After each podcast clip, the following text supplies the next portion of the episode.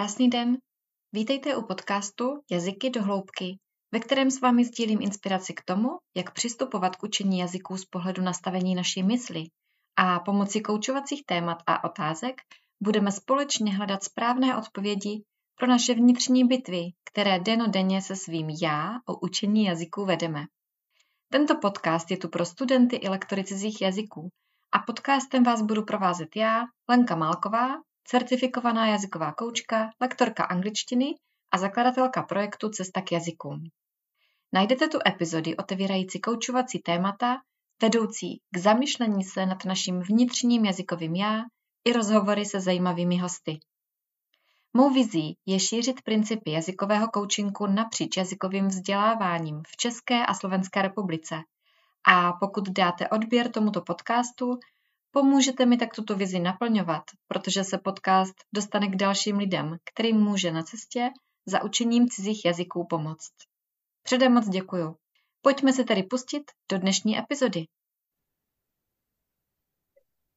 Krásný den, vítám všechny fanoušky cizích jazyků u dnešního rozhovoru. Já se na úvod krátce představím, mé jméno Lenka Malková, jsem lektorka angličtiny a certifikovaná jazyková koučka a zakladatelka online projektu Cesta k jazykům, ve kterém studentům jazyku ukazuju, jak si nastavit efektivní a udržitelný systém učení jazyku, který je dovede k vysněné úrovni pokročilosti a lektorům jazyků pomáhám s tím, jak se naučit využívat prvku jazykového coachingu v rámci jejich jazykových lekcí. A já už tady vítám mého hosta, Lauru Cejpkovou, lektorku angličtiny. Ahoj, Lauro. Ahoj, Lení, a zdravím všechny posluchače. A já ti moc děkuju, že jsi přijela moje pozvání po druhé ano, ano, protože my jsme se s Laurou domlouvali, že by bylo moc fajn do podcastu zahrnout i takovou určitou novinku v jazykovém vzdělávání, a to je asynchronní výuka. A vzhledem k tomu, že Laura se této formě výuky věnuje poměrně intenzivně, a taky vzhledem k tomu, že díky programu mému, ve kterém Laura byla, tak začali i s její kolegyní do asynchronní výuky zapojovat prvky coachingu, tak eh, nám přišlo jako skvělý nápad i k tomuto tématu natočit rozhovor. Jinak, pokud jste neslyšeli předchozí podcast, který byl o tom, jak Laura začala zapojovat koučovací přístup do takových těch klasických lekcí angličtiny, tak moc doporučuju. A máme na ten díl opravdu moc hezký ohlasy. Epizoda se jmenuje Nevidím pokrok a má číslo 26. tak, Lauro, ahoj, ještě jednou, moc tě tady vítám. A pokud někdo neviděl předchozí epizodu, tak prosím ještě se nám představ a řekni, čemu se věnuješ. Určitě, moje jméno je tedy Laura, jak už jsi zmínila, a já se tedy věnuju výuce angličtiny. Můžete mě znát z projektu Anglicky teď, a ve kterém vlastně pomáháme studentům začít angličtinu, která je vlastně bez limitu. A to, jak těm studentům pomáháme, je právě skrze klasické kontrační lekce, tak jak je jakoby všichni známe, že se vidíme online na Zoomu. A právě ta druhá varianta, o které se my tady budeme dneska bavit, je právě ta asynchronní výuka. A v našem podání to tady nazýváme jako individuální jazykový průvodce, protože to je zkrátka takový jako líbivější, zajímavější název pro tuto formu výuky. A takže mě můžete tady sledovat na profilu anglicky teď, pokud mě třeba ještě neznáte. Uh-huh, super. No, tomu názvu sloví se ještě dostaneme i v průběhu, protože, jak řekla, asynchronní výuka nezní vůbec sekci. A pokud jste jako student jazyku o téhle formě výuky ještě nic neslyšeli, tak nastražte uši, protože možná získáte velmi zajímavou inspiraci. A pokud jako lektoři jazyku už tuhletu výuku třeba mezi své služby zařazujete, nebo pokud o ní uvažujete, tak si myslím, že získáte spoustu zajímavých typů. Budeme se bavit i o tom, jaké jsou nešvary. A samozřejmě, protože je to podcast Jazyky do hloubky, tak se budeme bavit i o tom, jak se dá do asynchronní výuky zapojit koučování a koučovací přístup. Super. Lauri, jdeme od začátku, od kořenu. Co to je asynchronní výuka a jak bys nám ji popsala? Mm-hmm. Tak já tady jenom začnu tím, co to vlastně pro toho studenta zajímá, znamená, když vlastně je v té asynchronní výuce. Tak to tedy znamená, že je tím vedeným samoukem a ten, jako ten vedený samouk má nad sebou několik byčů, takže není nikdy jakoby ztracený. A co to ty byče znamenají? A, tak má to několik podob. Ta jedna z těch podob je právě ta, že ten student má jasně daný plán toho, co má dělat, na kterým jako pracujeme společně. To znamená, že to nemá to, co by ho nebavilo, nebo co, čemu by nerozuměl, nebo zkrátka uh, se tam vyhýbáme tomu, aby to nebylo relevantní pro toho studenta. Takže tím pádem ten student má krásně naservírované, co má dělat, takže už nedojde k tomu ty brďo, prostě angličtinu, ale vlastně dovodat a nevím co. Takže to má takhle hezky na podnose, ale zároveň má tam daný uh, termín odevzdání, to znamená, to je ten druhý byč v podobě toho deadlineu, takže nemůže moc prokrastinovat. A i když třeba prokrastinuje, tak bude si na to, že si tam vytvoří ten uh, každodenní uh, návyk k tomu učení. A ten další bič, vlastně, který se na tom strašně líbí, je, že se to zaplatí jedním pádem. Je tam ta velká motivace to samozřejmě plnit, aby to získali to, co, pro co si přišli. A, a jedna z těch výhod, kterou student v asynchronní výuce získává, je ta časová svoboda a ta flexibilita toho, kdy se bude učit a kdy se učit nebude. A je to právě super pro vytížené studenty, ať už tím, že prostě mají třeba různě, různě třeba směny v práci, hodně cestují, tak zkrátka si k tomu sedají, kdy chcou, ať už je to ráno, večer, odpoledne, o víkendu a tak dále. A ta efektivita této výuky je, eh, bych řekla, jako vystřelená oproti tomu, když student eh, má jakoby klasické lekce a to z toho důvodu, že ta výuka je intenzivnější a ten student se opravdu učí tam je ten každodenní návyk. A abych to teda ještě zhrnula, možná trošičku z jiného soudku, tak je to tedy ten úplný opak oproti klasickým lekcím. Což znamená, že my se studentem vůbec nevidíme, nebo téměř vůbec nevidíme jako na Zoomu, nebo prostě na jakékoliv jiné platformě, nebo třeba offline nějaké učebně. A má tady ty připravené týdenní balíčky úkolů, na kterých pracuje které mi vždycky na konci toho týdne odevzdá a dostane ode mě zpětnou vazbu. Tu typicky dostává v hlasovce, takže tam vlastně to má potom ten dojem, že vlastně jakoby mě má, jo, že to není, že se jakoby nevidíme, neslyšíme vůbec. A někteří studenti to rádi přidají k tomu, že mě mají jako takový uh, jejich osobní podcast, což mi přijde strašně rostomilý. A tedy ještě možná, kde ta výuka probíhá, tak to probíhá takové i virtuální učebně, je to tedy Classroom a super na tom je, že student může mít dostupnou jak na počítači, tak i z telefonu, takže tam se o to zvyšuje se ta flexibilita a variace toho, jak a kdy může studovat. Mm-hmm. Já bych to možná ještě teď trošku zhrnula.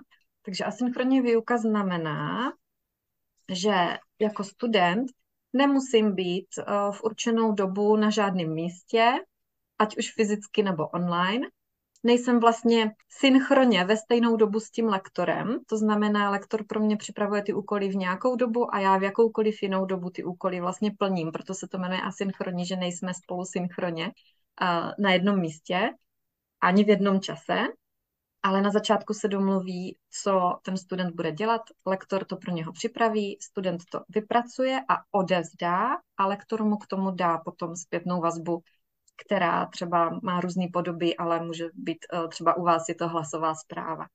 A to všechno probíhá nejčastěji v nějakým online prostoru a často se k tomu využívá Google Classroom, Google učebna. Mhm, dobře. A ty chtěla, Lauri, ještě něco dodat? Doufám, že jsi to nezapomněla. A nezapomněla, myslím na to. A je to právě ten, ten průběh, jak to vlastně když student přihlásí, nebo minimálně jak to máme nastavené my, tak samozřejmě se s tím studentem prvně vidíme, jo, ono to nejde úplně, když se s tím studentem neviděli. Takže jako první, co přichází na řadu, je právě ta úvodní konzultace, kde zjistím všechno potřebné, takhle vyskratce. A potom na základě to studentovi připravím úvodní shrnutí, po odsouhlasení, tak při, začnu připravovat ten plán, zveřejním studentovi první týden a tam už prostě fungujeme, jak jsme, jak jsme popisovali před, před chviličkou. A, a my tam ještě to máme zahrnuté to, že každé čtyři týdny má od nás tam připravenou takovou měsíční sebereflexi, aby právě jsme si už částečně zhrnuli, co se nám podařilo, co se nám nedaří, kde jsou nějaké mezery a je tam zkrátka prostor pro toho studenta se čemukoliv, co je zrovna aktuální, um, jako vyjádřit, sepsat nebo i klidně namluvit. Potom po třech měsících typicky máme se studentem další kol, kdy už se tady opět vidíme, zase většinou na tom Zoomu. A tam nás čeká právě to vyhodnocení pokroku a vyhodnocení toho, co jsme si nastavili na, tom, na té úplně první konzultaci. Takže takhle, aby vlastně i posluchači měli přehled nebo představu o tom, jak to vypadá od A do Z. Hmm, hmm. Já si myslím, že to je hodně důležité říct, že tady se opravdu pracuje s nějakým jako časovým deadlinem velmi přísně. Má, student má týden na vypracování těch úkolů, eventuálně, když se domluví něco jiného. A na začátku se vidíte osobně, synchronně ve stejnou dobu, kdy si řeknete, co ten student potřebuje a po určité době, většinou po třech měsících se znovu vidíte osobně a, a vyhodnocujete, co a jak funguje. Mhm. Co bychom ještě mohli říct k těm výhodám a nevýhodám asynchronní výuky? Mm-hmm. Tak ty výhody jsi vlastně už částečně z- zmínila, ale kdybych ji měla shrnout, tak je to právě ta uh, časová flexibilita, a která zároveň ale v sobě má tu intenzitu té výuky. Hmm. A tak je to potom to, že ti studenti často potřebují ty byče. A té asynchronin dá ty vyčenatka v několika podobách. Takže ten student, i když nám třeba přijde student, který není vysloveně disciplinovaný nebo nemá to naučený, ale chce začít být disciplinovaný a zkrátka mít ten jako návyk k tomu učení jazyku, tak uh, ten asynchronní výuka je proto skvělý nástroj. Mm-hmm. A je to právě to, že se ta asynchronní výuka, nebo že ta asynchronní výuka dodává to, že se to stane, mm, že pro toho studenta je potom normální se tomu jazyku věnovat, že se tomu obklopují a každý den, jo, ať už je to potom pro ně v té podobě, že třeba sledují různé filmy každý den, nebo třeba si s někým každý den třeba už i povídají, že dojdou postupně do tohoto bodu, kdy se zkrátka v tom jazyce natolik otrkají a dojde k tomu jakoby mnohem rychleji, než když třeba má ty klasické lekce, kdy se většinou vidí s tím lektorem jednou jedenkrát, jenom jedenkrát týdně, než on to díl trvá, než jako se otrká v tom jazyce. A teď to mi také napadá k těm, těm výhodám. Těm výhodám, no. A právě já si myslím, že tady v Česku to hodně potom jako mm, byl takový boom jako, že jo, za, za pandemie, kdy jsme všichni hledali možnosti, jak se ty jazyky učit jinak. A já si myslím, že to je skvělá právě alternativa tady v téhle době, ve které žijeme, protože jako nemůžeme ignorovat, že žijeme ve zrychlené zaneprázdněné době, takže pokud někdo opravdu nemá čas ve středu ve čtyři chodit na lekce, nebo a maminka na mateřský, nebo cokoliv prostě, nebo to někomu i nevyhovuje z jakýhokoliv mhm. důvodu, tak právě tady je ta velká časová svoboda. A současně zase si myslím, v čem je ten problém, že máme roztřištěnou tu pozornost, chceme všichni dělat všechno, ale potom se k tomu nepřinutíme, tak tady máme ten byč, protože máme to zaplacený, máme tam tohoto lektora, který nám to zadal a máme tam termín. A potom, co se mi na tom moc líbí, je to, že ten student přebírá ten aktivní přístup, že už se nám jako zase dál mění takový to nastavení, tak pojď učiteli, nauč mě to, nalí mi to do hlavy. Ne, žádný učitel nemá, žádnou, nemá žádnou nálevku, takže vždycky se to musíme naučit sami a tady uh, to ti studenti jako prostě pochopí a zažijí hned okamžitě, že oni jsou ti, kdo dělají ty aktivity a na nich ano. to všechno stojí, ale nejsou na to sami, mají tam tu pomocnou ruku a to vedení. Mhm. Mhm. Jaký jsou nevýhody? Hmm. A, tak ty nevýhody tam a, rozhodně být můžou. A jedna z těch nevýhod, která tam vlastně být může, ale nemusí, je právě v tom, jak dobře je nastavená a jak dobře je funkční komunikace mezi tím lektorem a studentem. Jo, uh, je to samozřejmě důležité na klasických lekcích. Ale uh, jako pro ten asynchron to platí minimálně desetinásobně. A jako ten student si s tím lektorem musí fakt sednout, jako obou tam musí být jako ta, ta, jako ta panovat jakoby dobrá nálada, věřit si navzájem. Protože když tam je ta dobrá komunikace a neříkají si mm, třeba to mě vyhovuje, to mě nevyhovuje, nebo pokud ten student třeba nedostane ten prostor k tomu se jakoby třeba vyjádřit, jo, tam fakt je ta komunikace jako důležitá těch obou stranách, tak to potom nefunguje. A potom se právě děje to, že to míří k tomu, že ten student je nespokojený a bude potom ten synchronní výuku považovat jako za nefunkční způsob učení, pokud právě tam ta komunikace nebude. A samozřejmě té komunikaci se dá pracovat. Mám zkušenosti s tím, že prostě ti studenti nejsou zvyklí jako bavit se o tom, jestli je to třeba jako bavilo, nebavilo, nebo respektive hlavně, jestli to pro ně bylo efektivní, jestli tam vidí, že se posouvají v tom, jestli, jestli třeba se cítí na to, že už můžeme jít třeba na další gramatiku, nebo že můžeme dát třeba náročnější úkol na mluvení, jo. A, takže tam jako většinou zažijí poprvé to, že tam vůbec pro ten dostal, do prostor dostanu, takže vždycky beru tak, že i ten student se postupně učí tu komunikaci takhle s tím lektorem, takže to není tak, že by ten student musel být jako hotový, připravený za ten první týden jako komunikovat, ale zkrátka být tomu otevřený a, a, a naučit se a si říkat a vlastně objevovat, co ho baví a nebaví. A postupně se právě ten student přetransformuje krásně z toho, že z začátku vždycky ten lektor, nebo my taky to my, je ten, kdo víc jakoby dává ty nápady, jak a co budeme trénovat. A postupně se to právě mění v to, díky té komunikaci, že ten student si sám jakoby už dává nějaký nápady a sám v podstatě už třeba mi i říká, jaký typy úkolů bychom mohli vymyslet, jaký mu tam mám zadat, abych ho jakoby se tam měl ten být, že já ho hlídám, jestli to jakoby dělá. A, takže tam je krásně potom ta proměna toho, jak vlastně ta náplň té asynchronní výuky se mění postupem toho času, jak dlouho spolupr- spolupracujeme. Mm-hmm. To je krásný. A to je přesně ten důvod, proč jsem se tě pozvala k tomuto tématu. Protože vím, že k tomu přistupuješ tímhle tím způsobem, kdy ta komunikace je naprosto klíčová, protože já, když mám lekci s někým, tak já vidím, jak se ten druhý člověk tváří, vidím, když je ztracený a vidím, když je nadšený. A tam je ta komunikace samozřejmě taky klíčová, ale tam jako si můžeme pomoct i jinak ale u asynchronu si většinou jako jinak nepomůžeme. Tam možná, když to student neodevzdá, tak vidíme, že je problém, ale co, to už, většinou jako bývá dost pozdě. A to je taky ta věc, kterou já tady říkám pořád dokola, nebo se snažím předat ten message těm studentům jazyku. Přemýšlejte o tom, co a jak a proč se učíte. A pokud je to pro vás jako něco neuchopitelného, tak si nechte pomoct eh, od někoho, kdo tímhle tím způsobem eh, vlastně s váma bude pracovat a povede vás. Dobře, Lauri, můžeme si teďka ještě třeba říct tak nějak um, typicky nebo z tvých zkušeností, pro koho teda je ta výuka vhodná, nebo uh, jaký jsou vaši nejčastější klienti? Mm-hmm. A tak obecně bych řekla, že ta a, výuka je vhodná pro ty studenty, kteří zkoušejí ty klasické lekce a nevyhovovaným z několika důvodů, ať už třeba to, že ať jedno, jestli to vlastně byl skupinový nebo individuální, tak zkrátka nevyhovovalo být na jednom, v jeden čas na jednom místě, i kdyby to bylo online, protože prostě mají rádi tu flexibilitu, jo, ta doba je prostě taková, že ty lidi to mají rádi, nejsou rádi uproti jako pravidelně na jedno místo jeden čas a taky když být vedení, ale zároveň potřebují cítit jakoby tu volnost. A i mi tam jako nějaký ten byč, jo, takže takový v podstatě tři věci, které uh, by se zdály jako nemožný, tak ta asynchronní výuka je kombinuje.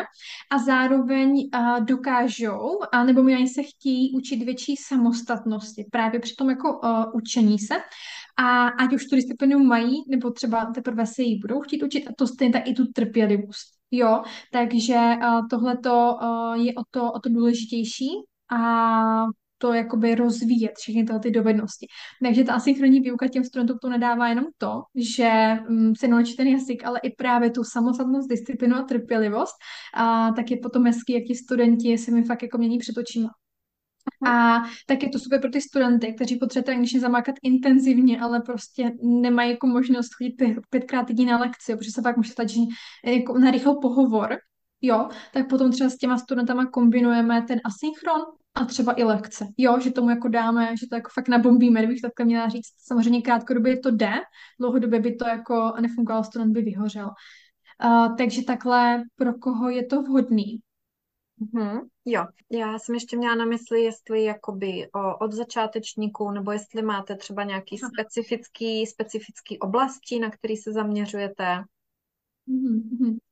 My synchronní výuku nabízíme jak pro většiné začátečníky, tak třeba maturanty, ti, co potřebují pracovat na business angličtině, pro cestovatele, nebo i ti, co třeba potřebují přípravu na certifikát, ať už to třeba FCčko. Uh-huh. A, takže to máme takhle jakoby zákně různě. Samozřejmě někdy se můžou i ty cíle jakoby být jakoby jednou, někdy může být i maturanty cestovatel, takže potom to, uh, to nakombinuje tak, jak ten student potřebuje. A zároveň uh, asilní výuku nabízíme i pro ty, kteří mají angličtinu na úplné nule. Má to tady ale obrovský, ale, a to je to, že my těm studentům tady těmto nedovolíme mít jenom čistě asynchronní výuku, protože by to pro ně bylo nezvladatelné. Teď ti studenti, kteří jsou úplně začátku, potřebují tu přímou jakoby podporu a ty přímý jakoby okamžitý reakce toho lektora hnedka. Takže, ale vidíme, že ten zájem o to i tak je. Takže my jsme právě vymysleli tu kombinaci asynchronní výuky a lekcí. A tam je to tady trošičku jinak pro ty, co mají to angličtinu úplně jako by nule a začínáme od začátku úplného, tak tam ta asynchronní výuka je tuším na jenom hodinku a půl jako by týdně, ta časová náročnost, že třeba je to fakt na 10-15 minut tak denně, ale zároveň postupně se jako na to učí um, a zvykají se ten způsob výuky. A k tomu se vidíme jednou až dvakrát týdně na právě té konverzační lekci, kde probereme buď to, co tam mají, nebo si třeba ukážeme, co konkrétně jakoby s tím mají dělat, protože když je to napsané detailně, tak prostě stejně furt neví, protože to pro ně jednak to učení jazyku je pro ně většinou vypřečeno s angličtinou a druhá, je to úplně jako jinačí jazyk, funguje to jinak jak češtině, že potřebují i tu přímou podporu, a nebo třeba někdy mají otázky, které by mě třeba nenapadly zodpovědět a napsat jim to tam třeba jako poznám. Takže tam a vlastně těmto studentům nabízíme pouze tu kombinaci asynchronu s lekcemi a nepustili bychom je do čistě asynchronu, protože by to nezvládli a potom by akorát to uční jazyko pravděpodobně zavrhli. Hmm, to se mi moc líbí. Mně to přijde moc důležitý. A máte ještě někoho, koho byste nepustili čistě do asynchronu? Třeba no, po té, po té možná... úvodní konzultaci. Jo, a určitě na té úvodní konzultaci vždycky jakoby vidíme, jak se nám ten student celkem pozdává a jedna, i první už ta věc jsou jako nějaký ty sympatie a my um, dáváme velký důraz na to, aby jsme s tím studentem seděli, takže, takže pokud se s tím studentem neseděli, tak my s tím zkrátka nesčineme spolupracovat a může to být jenom to, že prostě ten student jako je normální, je v pořádku, jako jo, ale třeba to není úplně ten ideální student pro nás a pravděpodobně my nebudeme třeba ideální jako lektor pro toho studenta, to se může stát a potom třeba jim právě doporučíme třeba jinačí jako lektory, takhle z toho online prostoru. Takže to se může stát, to se stává třeba na lekci, si třeba někdy jako nesedneme osobnosti, přitom jsme oba dva úplně jako v pohodě normální, ale jako nesedíme si. Takže to je jedna varianta. A druhá varianta, kdyby jsme zkrátka věděli, když ten student uh, by tomu tu periodu třeba chtěl dát, ale fakt jako je hodně časově vytížený. To znamená, že opravdu by nezvládl se tomu věnovat třeba každý den nebo maximálně každý druhý den, jo, protože potom to ztrácí ten smysl, ten asynchronní výuka. Hmm. Takže potom uh, buď se studenty máme třeba jenom klasické lekce, a mhm. postupně si dělají ten návyk a až vidíme, až i ten student sám vidí, že by ten asynchron zvládl, tak teprve potom začne třeba ta asynchronní výuce. A to může být klidně třeba až jako po dvou, třech měsících, záleží jako se na tom studentovi individuálně. A teprve až potom my ho tam jakoby pustíme v podstatě. Uh-huh. Jo, jo, jo. Že mě k tomu napadá, když je někdo zvyklý jako jenom se učit, tak třeba zažil jenom tu klasickou výuku a třeba učebnice, tak to pro něho naraz jako může být docela voříšek vůbec pochopit nějaký ten jiný styl a smysl jakoby těch ano. úkolů. Ano, jo, je to určitě jako důležitý bod, proto mi vždycky, jo, vždycky, když to nedostane nějaký zadání, tak tam vždycky má co nejdetailněji napsaný ty poznámky a my už mm, na té konzici vidíme, jaký ten student je, takže už odhadneme i, co, jak moc detailně máme popisovat a co nepopisovat, takže i podle toho tam tak detailně je. A že jsou takový ti kteří jako nejsou vůbec jako políbení jinačí výukou, než, eh, než vlastně uh, učebnicovou, tak i třeba těm studentům vysloveně extra připadím třeba hlasovku, kde jim to ještě popíšu, jako by co konkrétně s tím myslí, protože někdy prostě slova nebo jako čisto nestačí.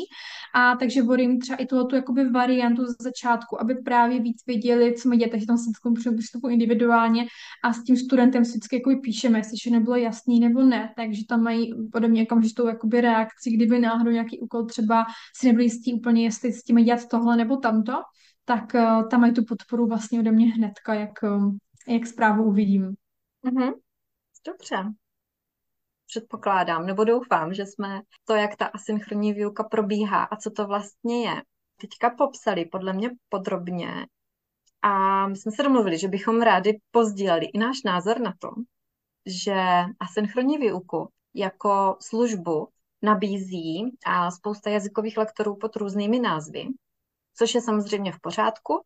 Pokud třeba někdo to nazývá jako řízené samostudium nebo různý takový podobný názvy, tak fajn. Nicméně, já bych se ráda vyjádřila k tomu, že někdo téhle té formě výuky říká coaching nebo koučování, což eh, vlastně tím, že já se snažím tady šířit principy toho, jak to vypadá, když se koučování začne zapojovat do jazykové výuky, tak mi to vlastně vůbec nedává smysl, protože coaching je postavený na rozhovoru a na kladení otázek. A v coachingu nikdy coach neříká koučovanému, co má dělat. Takže proto si myslím, že ve své podstatě je to úplný opak k asynchronní výuce. Ale hned se dostaneme k tomu, jak do tohoto ty prvky koučování zapojit, ale i tak bych tu službu nikdy takhle nenazvala. To je za mě ke coachingu a taky se často setkáváme s tím, že téhle službě někteří lektoři říkají mentoring. Lauri, chtěla bys nějak třeba pozdílet, proč ty si myslíš, že by se tomu nemělo říkat mentoring? Mm-hmm. Tak mentoring stejně jako ten coaching je vlastně název pro něco úplně, úplně jako odlišného, jo. Ten, ten asynchronní výuka, že ten student má připraven ten plán od lektora, ale ten mentoring znamená to, že právě a ten lektor například, teda teďka v našem kontextu, jako to bude ten lektor, který může být zároveň i mentor, tak je zkrátka ve svém oboru profík, má ten přehled o tom, a jaký způsoby výuky jsou dobré, pro koho jsou vhodné a zkrátka má v tom jako velký nejenom přehled, ale i reálné zkušenosti se svými studenty nebo i třeba své vlastní zkušenosti. A ten student a se toho lektora, který třeba by mohl být v té roli i toho mentora, může se zeptat na to třeba, jaký jsou varianty třeba tréninku poslechu. Jo, takže ten lektor, teda ten student klade otázky a ten mentor mu uh, zodpoví, jaký jsou různé varianty toho trénování poslechu. A taky třeba pro koho je to vhodný a pro koho to vhodný tak úplně není, jaký třeba co má úskalí, výhody, nevýhody. A i třeba může potom i tomu, uh, nebo často i tomu studentovi konkrétnímu doporučuje, co si myslí, že pro něho je to nejvhodnější. Jo, právě na základě toho, jak už toho studenta třeba zná. Ano, ano. Takže uh, tady je to právě o tom, že ten student má nějaký jako otázky, nějaký nejasnosti o to, co a jak má dělat. A ten mentor mu to zodpoví. Ano. Jo, když to toho, je asynchronní výuka, tam je to nějaký se nalejnovaný. Uh-huh, dobře. Jo, jo, a je to přesně tak, jak říkáš, ještě díky za doplnění, že vlastně ať už coaching nebo mentoring jsou určitý pojmy, které mají význam. Když si je vyhledáte na Wikipedii, tak prostě najdete, že to je nějaký eh, jako samostatný obor, který má svoje určitý specifika a principy.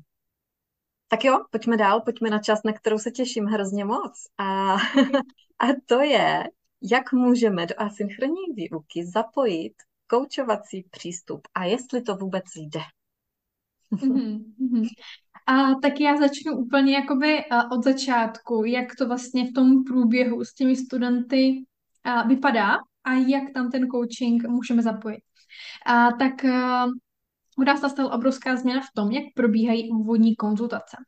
A ty úvodní konzultace probíhají tak, že já tam právě zapojuju ty koučací otázky, abych právě studentu zjistila, co oni doopravdy chtějí, co konkrétně chtějí, jaká je s tím doopravdy motivace, taky jaký s tím mají zkušenosti, co jim třeba už vyhovoval, nehovoval. Zkrátka ty otázky kladu tak, že jim jako nepředazu nějakou odpověď, ale čekám jakoby na jejich, jako dávám jim ten prostor pro to, aby jednak se nad tím zamysleli, pokud se nad tím do té doby nezamysleli, což se jako je typický, že do té doby nad tím vůbec nepřemýšleli. Takže tam mají jednak proto ten prostor, aby si právě uh, řekli, co to pro ně znamená. Takže takhle já o toho studenta zjistím, uh, jako ty reálné, dopravdické informace, proč to angličtinu chce umět a co přesně chce umět. Jo. A na základě toho s tím studentem pracujeme dál na té úvodní konzultaci a ptám se, co, na, na co konkrétně se chce zaměřit v následujících těch uh, třech měsících, co bude tou prioritou, jo. Tam se mě ten student jako řekne, co si, co by jako by chtěl, jednak i co navážu na to, co si myslí, že je reálné za tu dobu zvládnout. A a pak ty nechám jako toho studenta, většinou jim hnedka jakoby ještě neříkám ten můj pohled to, jestli to třeba reálný jezdit tři měsíce nebo není. Protože tuhle tu část stanovení jako nějakých těch cílů máme prvně předtím, než s tím studentem do, do angličtiny. A to z toho důvodu, aby se pro ně trošičku uvolnil a ne, ne, neskoušíme to angličtinu spolu hnedka. Takže si to stanovíme, tak potom jdeme třeba na nějakých jako těch pět minutek uh, si pokecat v angličtině, abych já viděla vlastně, co studentovi jde, co nejde, jaká je tam velká nervozita, není a tak podobně. A na základě toho já už dokážu odhadnout, jestli to, co si student myslí, teď mi si zvládne, jestli jako je to spíš na rok, nebo jestli by to bylo třeba hezky na měsíc, jo. Tam potom to samozřejmě naprosto odlišně, že potom tomu studentovi samozřejmě jako opatrně řeknu, co pravděpodobně reálný je, nebo není. Samozřejmě to nikdy vím na 100%, takže tam i to takhle s tím studentem komunikuji. A potom, jak už vím i co, už, už vím, jakou mám tu reálnou představu, kam se pravděpodobně můžeme a nemůžeme dostat, tak eh, přichází právě chvíle na nastavení akčních kroků, abych já právě věděla, jaký úkoly tomu studentovi můžu připravit a jakým se naopak třeba mám vyhnout. Jo, takže my už s tím studentem víme, jaký jsou ty naše krátkodobí cíle. Konkrétně to máme jakoby sepsaný, ne, že jenom chci umět časy, ale který časy a jak moc a jestli třeba jim rozumět, jestli eh, je umět používat při psaní, jestli je umět používat při mluvení a do jaké míry. Používáme k tomu škálovací otázky. Já tady možná nebudu detailně rozebírat, protože jsme tady rozebírali vlastně předchozím podcastu, takže pokud jste si ho neposlechli, tak eh, šup na něj. a to teda ten díl nevidím pokrok. A, takže s tím tohle všechno, tohle všechno se děje ještě na té úvodní konzultaci. Ano, to je všechno to úvodní konzultace. Mhm. Mhm. Dobře. Stanujeme si ty akční kroky, co to pro nás konkrétně znamená, že když teda budeme jakoby se mít třeba například míčet prostý a i S třetí osobě při mluvení, tak se uh, s tímto bavíme, jak konkrétně můžeme trénovat. A zjistím detailně, jestli to už nějak trénoval, třeba v jináčí výuce. Když jo, tak uh, jestli mu to fungovalo nebo nefungovalo, abych já už jakoby věděla, tam už se přichází na řadu, že já už teda dávám víc ty návrhy, jo. Takže tady už je to, tady zase už to víc kombinujeme, že i se ptám koučacím způsobem, ale už jsou víc v roli toho lektora. Jo, protože tady už ten student jako mě potřebuje v té roli toho lektora. A zase mu tam dávám ten prostor, ale si vybrat a že budeme prostě zkrátka zkoušet, co tomu studentovi bude vyhovovat. Takže uh, takhle vypadá uh, ta, ta uh, úvodní konzace. Na začátku tedy používám, využívám hodně ten coaching a potom v průběhu té konzace už víc tam zapojuju jakoby spíš sebe v té roli jakoby toho lektora, případně i toho mentora. Pokud od studenta dojde dotaz, třeba jaký máme jináčí možnosti než ty, co znám já, a to je šprtace slovíčka z učebnice, jo? Tak potom přijdu na řadu já a prostě vytáhnu z rukávu, jaký možnosti, řeknu třeba výhody, nevýhody a ten student si řekne, aha, já jsem si mě možná chtěl tohle, to tam to asi vůbec. A pro mě to je strašně důležitá informace, protože už vím, co tomu studentovi tam do toho asynchronu dávat a co třeba vůbec. Hmm. Takže tohoto všechno se děje na té úvodní konzultaci mně se moc líbí, jak říkáš, co to vlastně znamená to koučování, že ty otázky jsou jiný, protože se ptají na to, co ten student chce doopravdy a jdeme dál do hloubky, není to jedna otázka a jak konkrétně to chce dělat. A součástí koučování jsou právě i ty otázky na minulost. To si myslím, že se taky málo kde děje, že se, eh, že se zjišťuje, co už ten vlastně student udělal, jak to dělal a jak mu to fungovalo a na základě toho vlastně se může mm, potom připravovat ten další plán. Mm-hmm. Bezva, mm, jak to koučování zapojujete dál potom v průběhu spolupráce? Mm-hmm. A tak uh, potom v průběhu spolupráce, ať už vlastně, kdybych měla třeba například ten první týden, jo, jak to pro toho studenta vypadá, tak ten student tam má připravený jakoby určitý úkoly pro to, jak se domluvit těch akčních jakoby krocích a no, vždycky ke každému úkolu má nějakou jakoby otázku k zakončení, většinou jí zpovídá samozřejmě, až, jí, až ten úkol dodělá. A je to právě otázka, která změřuje k tomu buď, jak efektivní pro něho tento úkol byl k pochopení třeba tohoto času, nebo k natrénování tohoto času, nebo jak mu to pomohlo k tomu rozmluvení se. Zkrátka nějaká jakoby konkrétní otázka na základě toho, co o, to, o tom studentovi vím, jaký máme ty akční roky a zároveň jako jaký ten úkol je. Takže tady ty otázky jsou vždycky různorodý a ty, ty otázky jsou vždycky jakoby ke každému úkolu, jo, aby ten student jakoby věděl, že má ten prostor se opravdu nad tím jednak zamyslet a druhá mi to hlavně říct, jo, protože pro mě je to důležité, aby mi to ten student řekl, že se naráží na tu komunikaci, jo, že ten student mě dostat ten prostor a je potřeba trošičku, aby, nebo úplně je potřeba, aby, aby ji využil. A potom zároveň má tam i připravené jakoby celkové otázky k tomu celému týdnu, ať už jaká byla ta časová náročnost, jaká byla jazyková náročnost, protože může třeba mě i podle těch rozených kulů připadat, že vlastně jazykově to měl, jako že to muselo být asi jednoduchý, jo, ale třeba ráně jsem to jako zapotil, aby to takhle zvládl. Tím pádem potřebuje třeba tu náročnost snížit. Nebo třeba, uh, jak to vidím do dalších týdnů, jo, jestli můžeme jet ve stejném tempu, ve stejné náročnosti a ve, v obdobném třeba složení úkolů. A protože to po každé může být i jinačí, jo, takže my to tím studentům způsobem, že třeba ten student nám řekne, no příští tady mám jako tunu meetingu, já tam prostě potřebuji odlehčený úkoly a e, rozhodně nechci třeba psát, jo, Jo, a nebo třeba naopak, nebo naopak pro studenta znamená psaní, že si u toho jako odpočine a nechce na ten týden jako žádný třeba nový slovíčka nebo žádný poslech, protože to pro něho nějaká forma ještě stresu, tak se řekne, tohle to mě odle- když mě to odlehčíš takhle, tak to bude super. Jo, jestli to mám pro to prostor, nebo naopak mi řekne, ty jo, teďka mám jako drive, tak mě to baví, já to chci trošičku na bomby, teďka ta nám něco fakt těžký, jo, teďka mám jakoby prostor na to uh, zvládnout novou gramatiku, velký sousto. Jo, takže my to těm studentům jako z tohoto ohledu přizpůsobujeme, ať už jak moc je tam gramatiky, jak moc se gramatika trénuje, jak moc tam máme nových slovíček, jo. Ale vždycky, aby tohoto mohlo fungovat, aby ten student ten pocit, že to takhle dopravdy je měl, tak je důležité, aby nám právě na ty otázky odpovídal. Hmm. Wow. no, to je mazec. Takže, jestli to chápu dobře, tak ke každému úkolu máte nějakou reflexní otázku na nějaký ano. určitý uvědomění, vyhodnocení si toho úkolu. A vlastně každý týden, když ten student vlastně odevzdává jazykově, jak vypracoval ty věci, tak současně tam má nějaký od vás nachystaný otázky na to, jak mu to šlo, otázky na plán, co chce příště. Je to tak? Hmm. Ano, přesně tak. Tohle to už mě jako přijde opravdu, jak se to řekne česky, personifikovaný, nebo osobní no, jo, přístup. ta individualita. Ta výuka je opravdu individuální a ne podle nějaké šablony. To se nám právě jakoby stává a nás takový překvapuje, že ty studenty to překvapuje, a mhm. když jim posíláme jako dotazník zpětné vazby, tak tam většinou jako tam máme většinou otázku, jako co vás překvapilo, nebo co vás potěšilo, nebo nějaká taková otázka tam je. A typicky, jako většina studentů napíše, že, tam, že ta výuka je opravdu individuální. Uh-huh. Že to jako nečekali, i když jsme jim to jako by slibovali. Uh-huh. Uh-huh. Ano. No, já už jsem v jedné epizodě tady uh, podcastu Jazyky do hloubky měla i epizodu o tom, individuální výuka, do jaké míry je opravdu individuální. jestli to znamená jenom, že jsme tam s jedním člověkem, nebo jestli to znamená i nějaký jiný věci. Aha. Co, co když se vám stane, že ti studenti třeba na ty otázky neodpoví, nebo stává se vám to vůbec někdy? Jo, samozřejmě se to stává. Neštěstí to teda v menší míře, ale to teda potom fakt náročný, protože stalo se mi například, že třeba student mi tyhle ty otázky jakoby typicky ne- nezodpovídal a já potom jakoby na to reaguju tak, takže chápu to teda tak, že všechno bylo v pořádku, že proto nemáš jakoby potřebu třeba ty otázky mi zodpovědět, že třeba tam nebylo nic, co bys potřeba třeba vytknout nebo jinak. Takže většinou to, že se tomu musím říkat takhle, se zeptám se, chápu to správně a ten student na to by třeba zareaguje nebo nezareaguje. A většinou ale narazíme jako na to, že třeba po nějakých jako několika třeba týdnech narazíme na to, že jako katastrofa, musíme to změnit, něco někde špatně.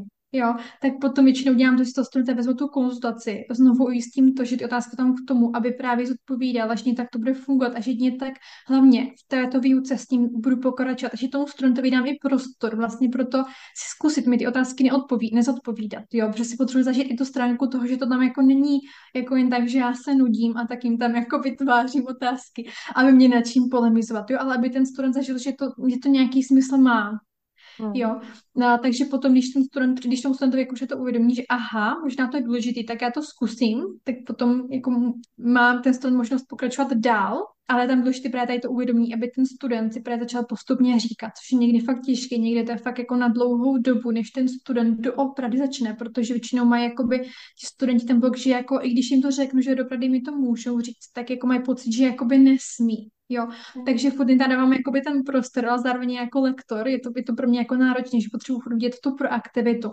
Tady tam už zase záleží, s tím studentem máme i kombinaci lekcí průvodce, nebo průvodce je pro nás ta asynchronní výuka, my tomu říkáme individuální průvodce, tak potom líp si s tím studentem jako pracuju, protože prostě na těch lekcích přímo to je úplně jinak než v tom asynchronu. A, takže tohoto se stává, je to náročný, ale zase, když tam je dobře nastavená ta komunikace, když je tam ta snáz obou stran, tak to jde proměnit v to, že potom ten student se naučí to říkat a funguje to úplně jako ideálně a potom ten student cítí tu individualitu. Uh-huh, uh-huh. Jo, jo.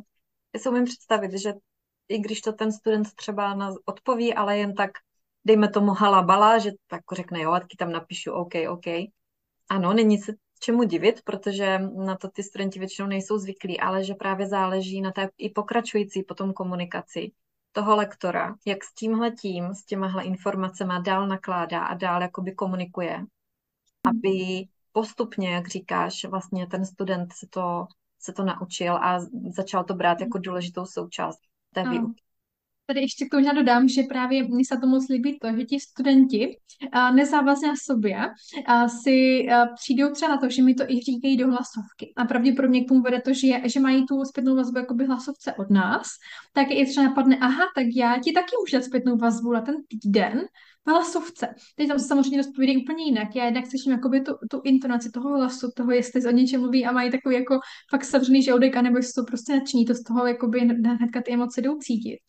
Uh, takže i to je super jakoby varianta, když mi to těsto začalo takhle pustit v té, uh, v té hlasové zprávě a potom právě mají ten dojem, že vlastně je to skvělé, když jsme ty lekce měli, protože si takhle v podstatě posíláme pravidelně ty hlasovky, dáme si vidět, co a jak je novýho.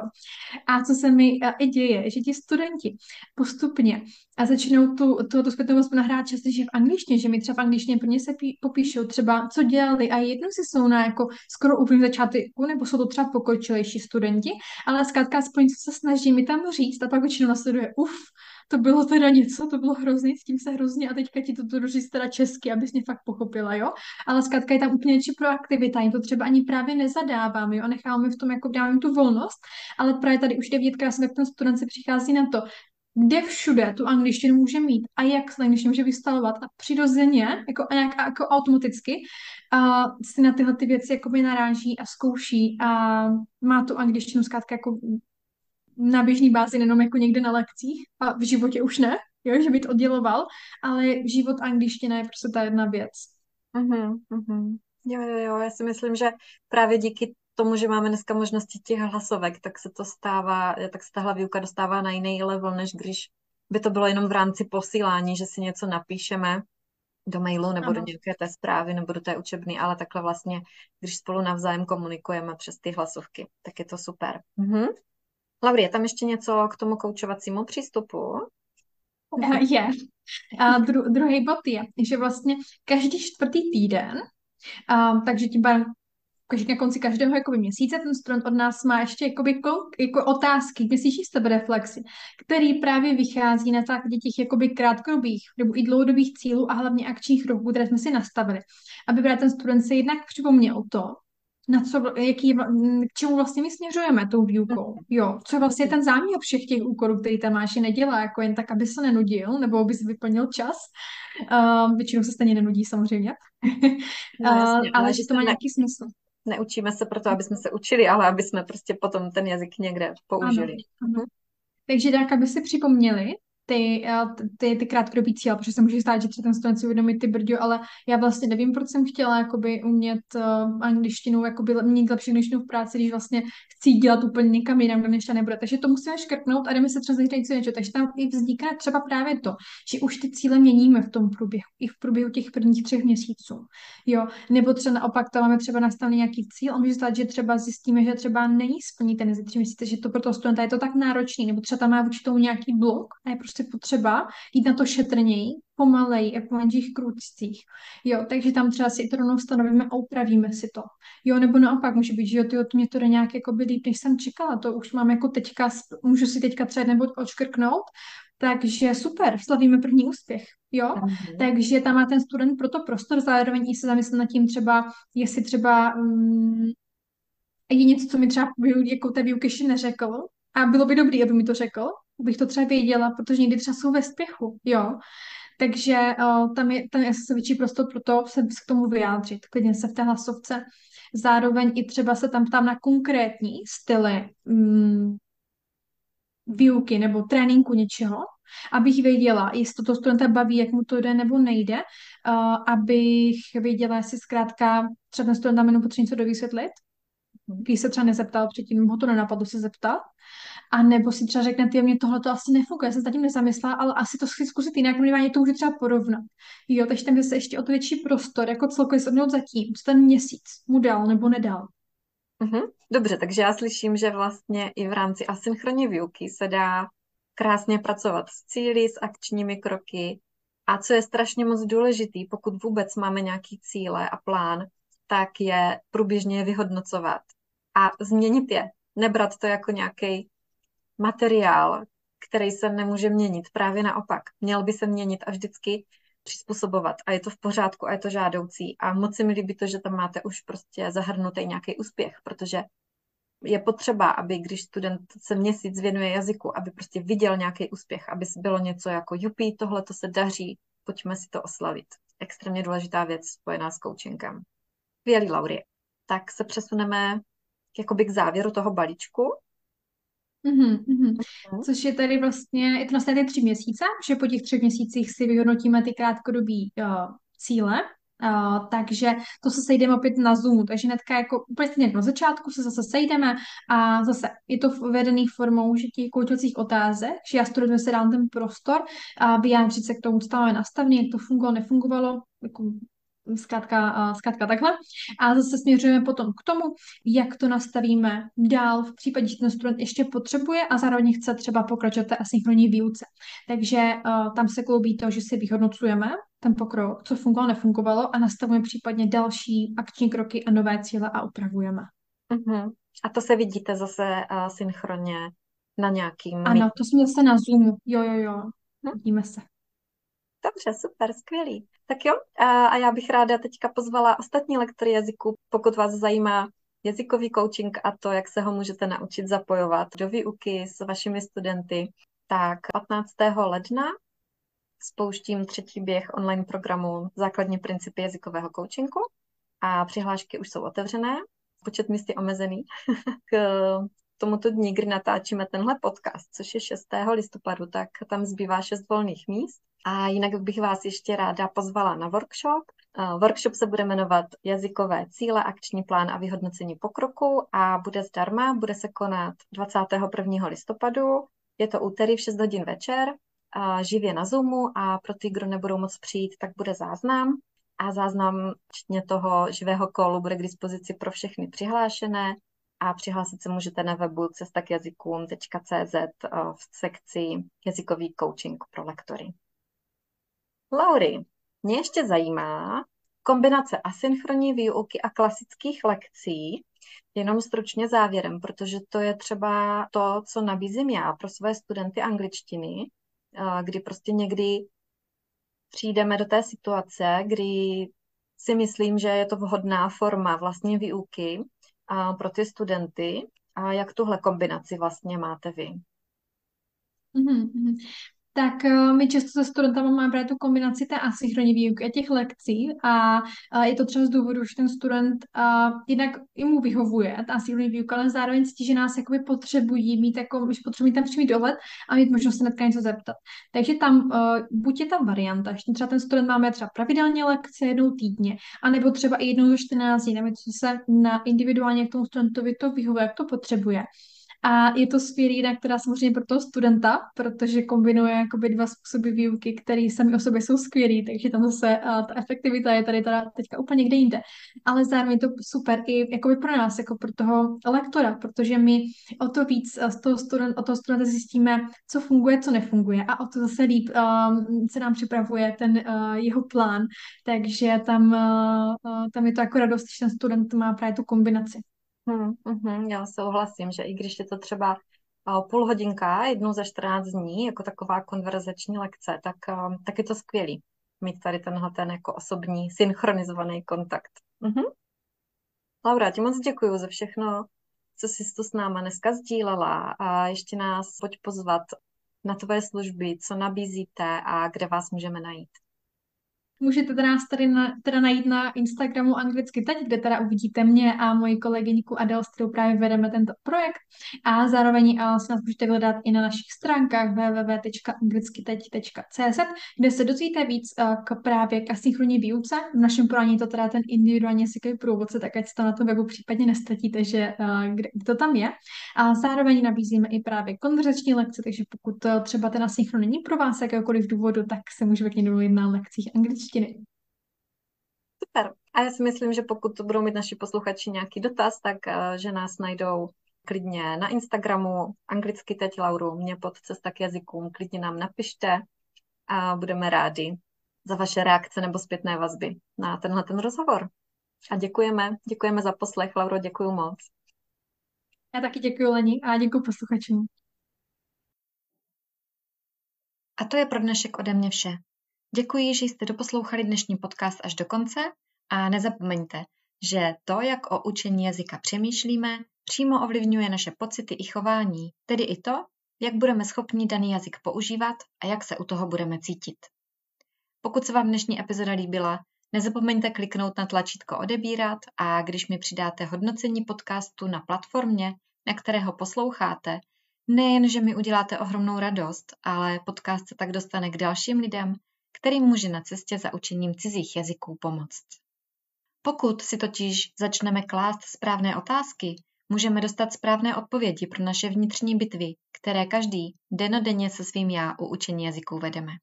A přesně o tom je jazykový coaching. Chcete se o jazykovém coachingu dozvědět víc? Domluvte si se mnou nezávazný 15-minutový hovor zdarma. Stačí napsat na e-mail lenka zavináč cestakjazykům.cz. Veškeré informace najdete také na webu cestakjazykům.cz. A jestli chcete být se mnou ve spojení a čerpat další inspiraci i mimo tento podcast, sledujte mě na Instagramu na profilu Cesta k jazykům. A pokud máte zájem o osobní konzultaci, jak pro studenty jazyku k nastavení jazykového plánu, tak pro lektory jazyků k tomu, jak začít používat principy jazykového coachingu ve spolupráci s klienty, mám pro vás, posluchače tohoto podcastu, exkluzivní kód, se kterým získáte na konzultaci 20% slavu. Tento kód je podcast 20. Veškeré odkazy najdete v popisku dnešní epizody podcastu. Přeju vám všem prima den a budu se těšit u další epizody.